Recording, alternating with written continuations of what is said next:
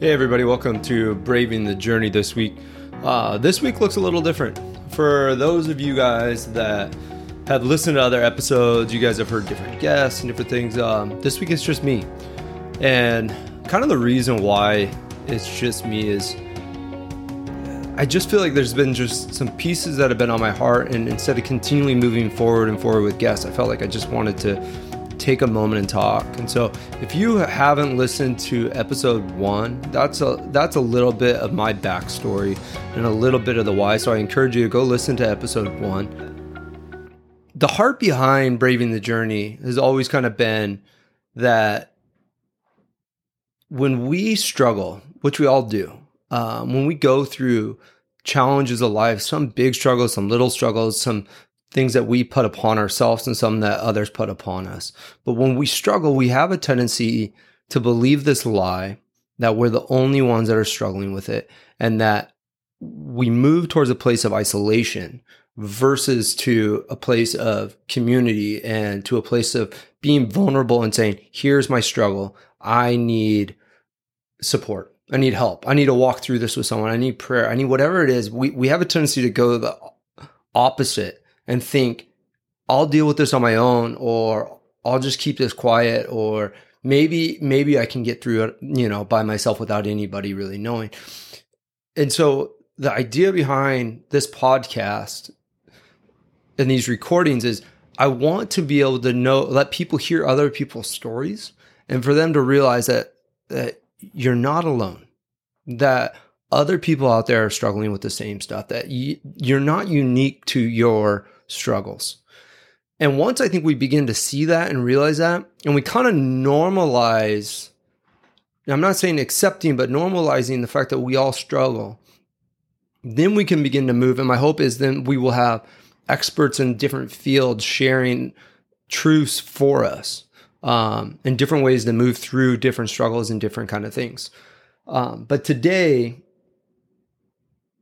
I wanted to I wanted to kind of pull back and look and talk a little bit about brokenness and vulnerability. Um, for those of you that don't know me, uh, I am a believer in Jesus, and I've really wrestled through kind of trying to figure out on this podcast specifically I don't want it to be tailored towards this like just a Christian audience listens. I just don't. I don't think that I want everyone to hear. But at the same time, I can't deny my voice and who I believe in. And so if you're not a believer in Jesus and that's okay. And and if you have a hard time with me saying Jesus' name, replace it with love. Because honestly, that's what he is. And I know a lot of people have been hurt by people inside of the church or hurt by organized religion that's not Jesus, though. Uh, there's a difference in us humans and what we do to each other and the hurt we cause and who Jesus is. So, for us to be able to live in this place of brokenness and vulnerability, I think we have to be able to step backwards and understand intimacy first. Um, what I mean by that is creation from the very beginning was an expression of intimacy. See, God breathed life into Adam. I mean, the, the, intimacy just in that. And then God took a rib from Adam and made Eve, and then they were together to make children. I mean, there's this there's this like seeping amount of just intimacy that existed. And what happened was Adam and Eve chose to eat from the tree sin entered the world and you kind of know the story. But what happened with that is our relationship, there was this shift. And God breaks it down into two primary areas where this idea of thorns and thistles becomes part of the fabric of life. And these two areas are our relationships and our work. And this is what he kind of says about it. He says, Our relationships will be marked by pain and misunderstanding. So we're going to struggle with connecting with people, struggling to find ways to really truly connect because there's this disconnect that happened. And then with our work, there's always going to be this kind of sense of um, restlessness or uh, just kind of a discontent. And I know me personally in my life, that is something I struggle with greatly is this feeling of just kind of always just discontent, unsettled, never satisfied with my work. And that's something I'm constantly having to bring to God and figure out. But so looking at this again, so at the very beginning, God created this perfect idea of intimacy. We break it as humans. And now we have this this thorns and thistles, this this kind of this struggle now in life, this area that we we all deal with in some form or another. And the big question to this is why? Why does God even allow us to to have these struggles and this hardship and why can't he just be a God to fix it all, right? Like you hear that so many like why why why wouldn't God just fix this? But I I believe that there the idea that the release of us and having our struggles does a couple things. It, it takes us to a position of bringing us to our knees and coming back to a place of intimacy with God. Because we realize through our brokenness, we can't do it. So we become vulnerable and we say, oh, God, I can't do this without you. But that's the, here's the problem. We have a tendency to choose to run away when we come across this thorns and thistles of life. We either choose to flee, fight, or we freeze. So we either flee, meaning we we run to other things that just make us feel good right away. We move towards addiction. Sometimes that addiction looks good to the world. It could be a work addiction or it's a struggle with alcohol addiction or we just flee we we run from anything that's difficult in life. Or the other or we fight because life's hard and it there's this restlessness and there's this brokenness and there's this uncomfortableness inside of me. So i'm going to fight. I'm going to become angry. I'm going to become bitter. I'm going to become violent to the world. I'm going to just be mad. I mean look at our world sometimes. There's so much anger in people and so much just bitterness. Or we just freeze. We just kind of go into this numb state of life and just believe we're just we're we're nothing. We're we're we don't ex- we just there's no matter. There's no purpose, and we just kind of cruise. So so with with this idea that there's there's part of us that there's this brokenness inside of all of us, and we have a tendency to try to move towards fixing it ourselves by fleeing, fighting, or freezing. But that's not that's not the intimacy and the vulnerability that God invites us into in our brokenness. And so look at me with a story real quick about the apostle Paul. Um now at this time when I'm kind of reading this, Paul lived in a city of Corinth, which was much like our cities today. It was it was this hustle bustle city with power. Like imagine New York, like Las Vegas, LA. It, it, there was a lot happening in this city, and like that, like us, they kind of measured power, celebrity, wealth, beauty, all these things were of so much value to them. And it, that's that's where the success was. You know, the, the church, it would it would look at the size of the building, the growth of the the people, the the budget they had to work with. There, there was all these things that measured value and success, and this is important, right? And then Paul kind of walks into the scene, and in 2 Corinthians 12, Paul argues for his authenticity of his leadership by appealing not to the visions or revelations that God gave him, not to his success and gifts, but to his weakness.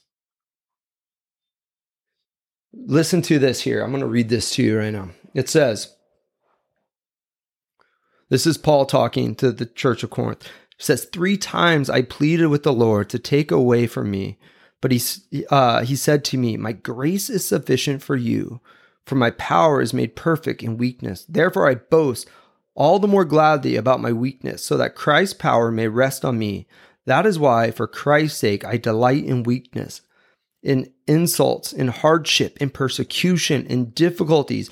For when I am weak, then I am strong.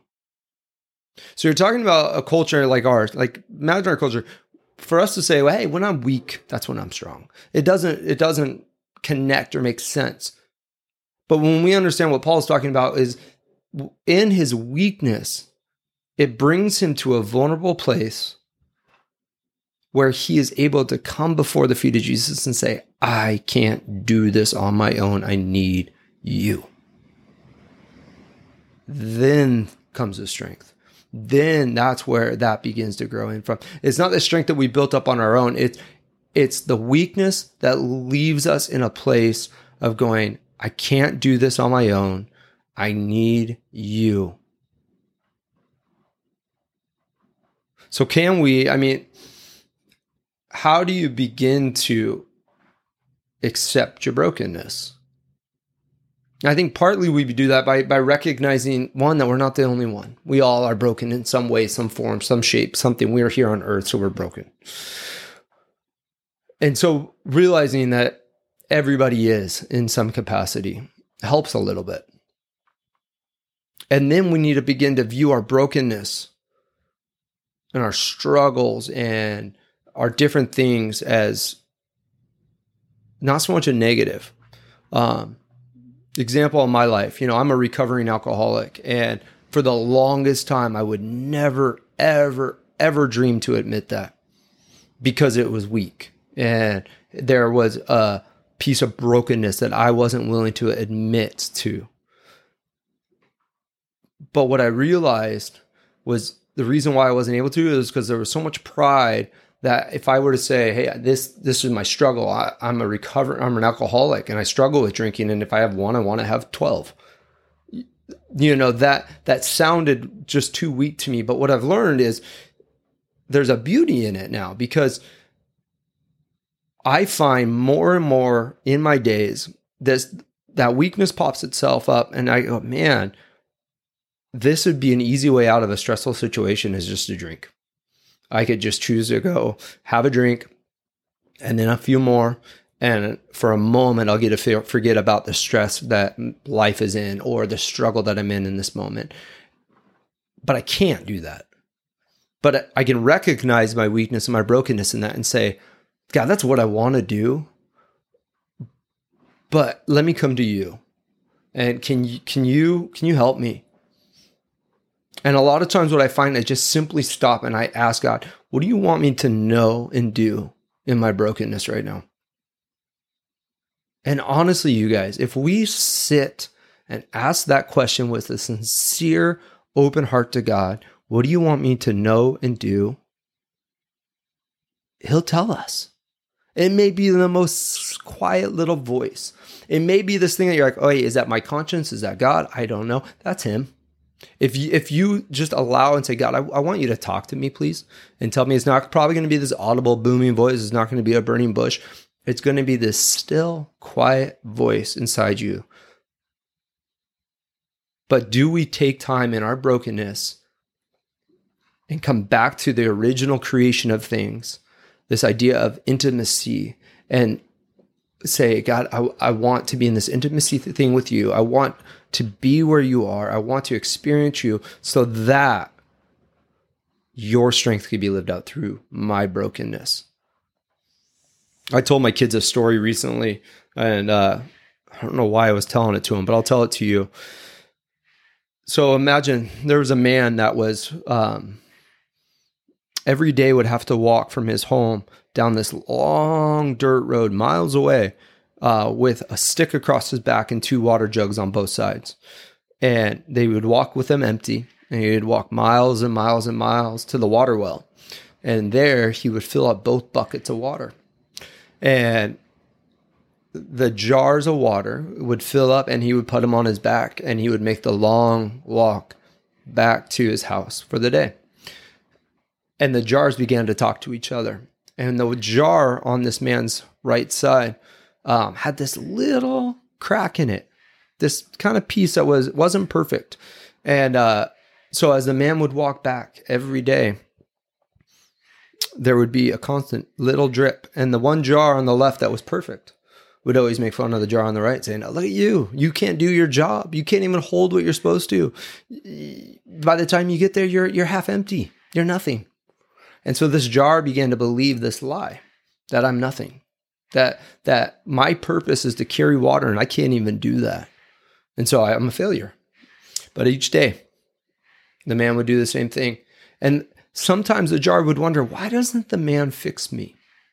Like why? Why why can't he why why won't he fix me so I can do my job that I'm supposed to do? So one day the jar finally asked the man, Why? Why can't you fix me? And the man doesn't say anything, but he walks back to the well. He fills up his jars, and on his walk back, he looks over to the jar on the right and says, Have you ever noticed that your teeny drips from your brokenness I have seen? And he slowly, along the whole path, would always drop little flower seeds. So the whole right side of the road was covered in beautiful flowers, and the left side was left barren. And so, see, the, the man understood that the jar's brokenness could be used for beauty. And something beautiful was created that couldn't have been without that brokenness and that piece. And I think that's so much like you and I, that we have a tendency to flee, fight, or freeze in our brokenness. But that's not, that's, that's, God doesn't see it that way. He doesn't see us and he doesn't see our brokenness. He sees our brokenness and he sees the potential of what he can do with it. He sees the jar that's broken and goes, Look at what I can do that no one else is going to be able to do. No other jar was able to drip the way that this jar dripped. No one else like you can do what you do. And I think there's such an important value and understanding that we are each person, each one of us, and we may have similar struggles and we may go through different things in life and we can connect in that way, but we are each uniquely made. Nobody is like me. Nobody, and nobody is like you. Nobody has had the exact life experiences, everything that you have, that thinks the way you do, acts the way you do. There's no one in this earth like that. And so when we embrace and we say, God, what do you want to do with my brokenness? I don't want to live in it. I don't want to always be there and just dwell in it, but what do you want to do with it? Because the world needs my brokenness. And it needs me to be an intimate place with God so that I can live that brokenness out.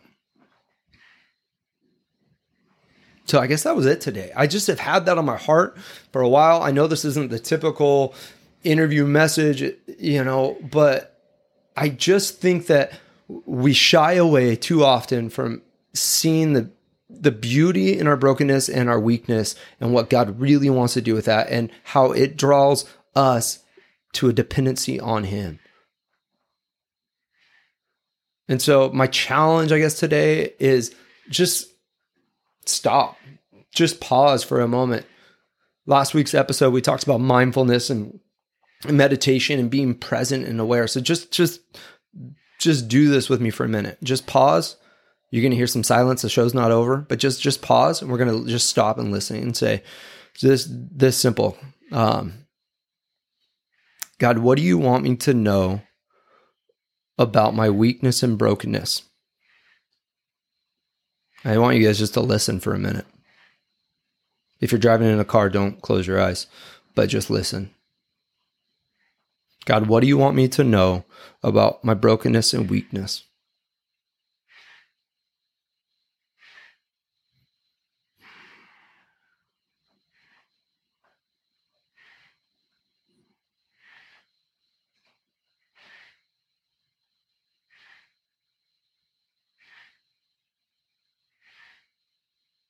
Now, I want you to take, I don't know what he said to you, but hold on to that because